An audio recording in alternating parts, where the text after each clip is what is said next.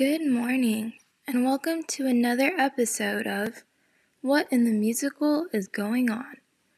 This is your host, Megan Lien, speaking and coming from sunny Los Angeles, California.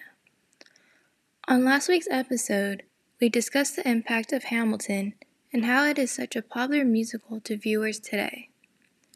Upon request by many in the student run theater club at UC Davis, Studio 301, in this episode, we will be discussing Dogfight, the musical.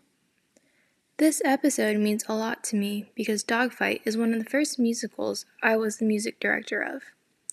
And on that note, let's dive right in. Dogfight the Musical is an adaptation of the 1991 film written by Nancy Savoca. The music and lyrics were written by Ben Pasek and Justin Paul.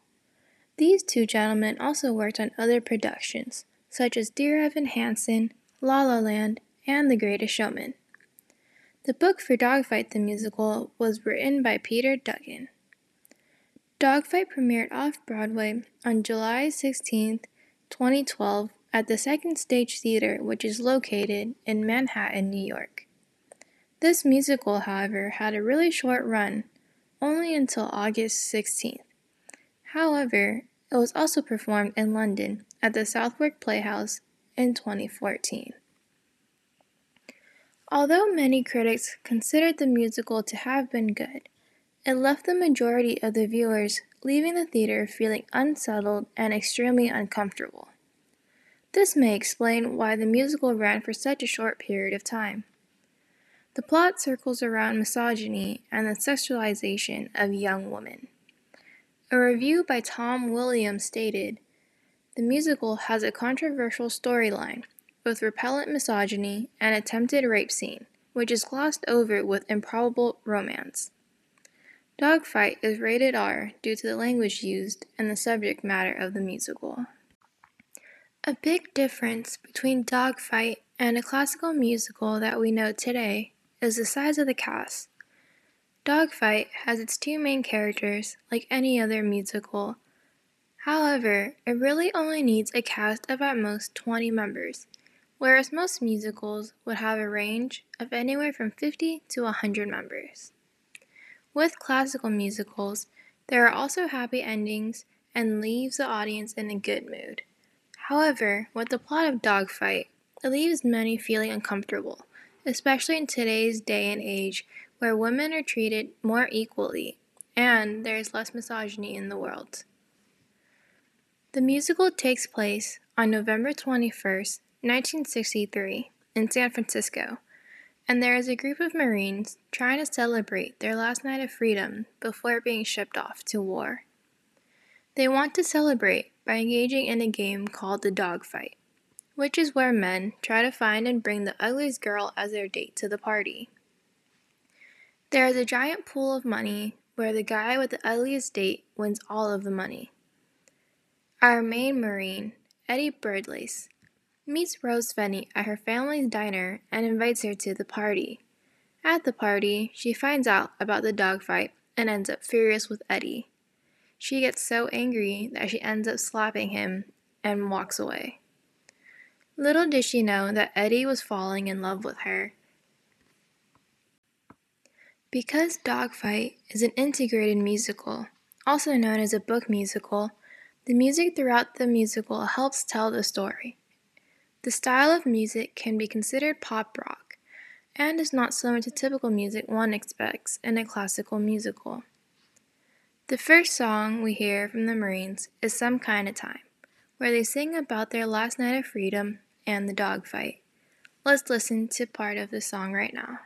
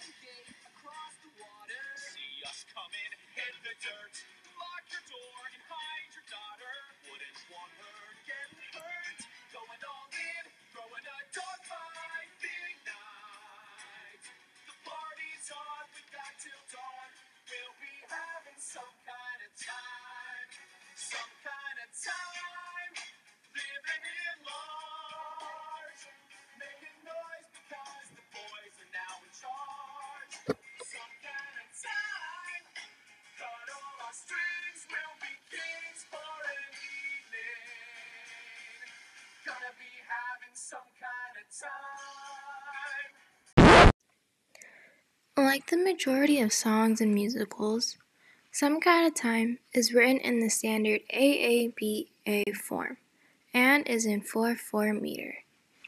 Although the music itself is catchy, the lyrics explain the intentions of the Marines and show the misogynistic views of these men. For instance, we hear Eddie sing the lyrics, Lock your door and hide your daughter, and his friend Boland responds with, Wouldn't want her getting hurt. For the majority of the song, the Marines all sing in unison, which may signify the unity they have with one another, and how they are all after the same mission and end goal having the ugliest date and winning the dogfight. The Marines each take turns singing a line or two, talking about the different things that they want to do. But they always end up back in unison singing together about the kind of time that they want to have.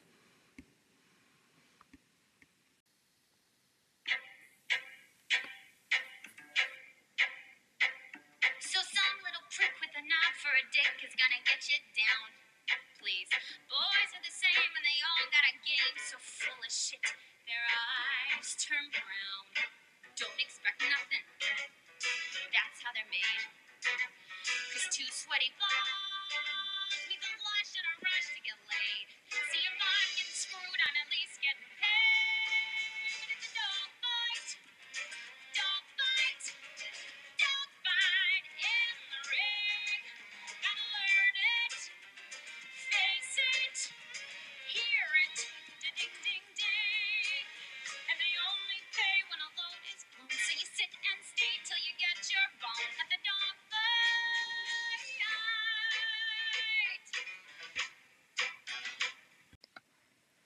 Right off the bat, the lyrics are sexual and extremely descriptive.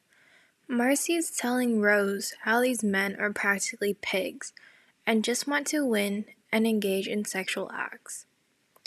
Marcy's wide range in the song is a lot wider than Rose, being a symbol of Marcy's wide range of knowledge of the dogfight. When Marcy sings, there is a larger range of notes and is more intense with the instrumentation and her dynamics. Rose, on the other hand, sings in a more calm and collected tone at the beginning of the piece. However, towards the end of the piece, Rose and Marcy sing as a duet, and there are moments that they sing in unison. With the notes that they sing, they match the ones that Marcy sang at the beginning of the song.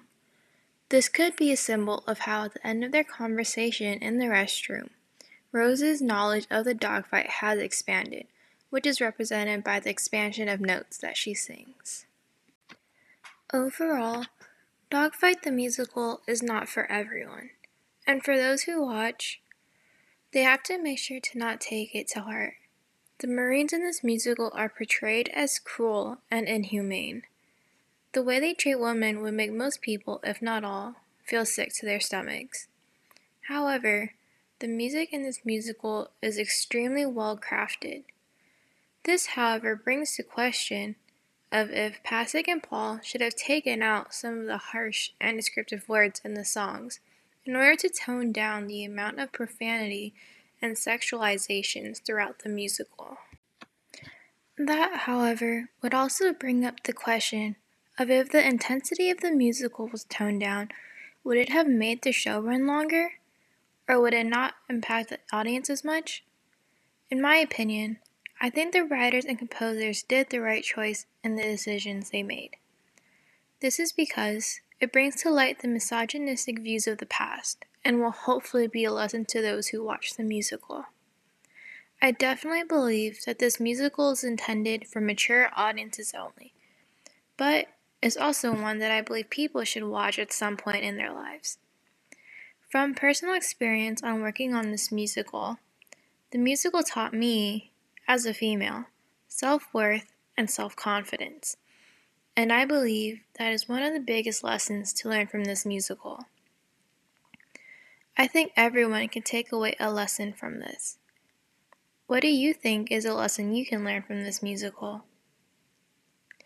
And on that note, this is the end of this week's episode of What in the musical is going on? Until next time, have a great day and go and enjoy some music.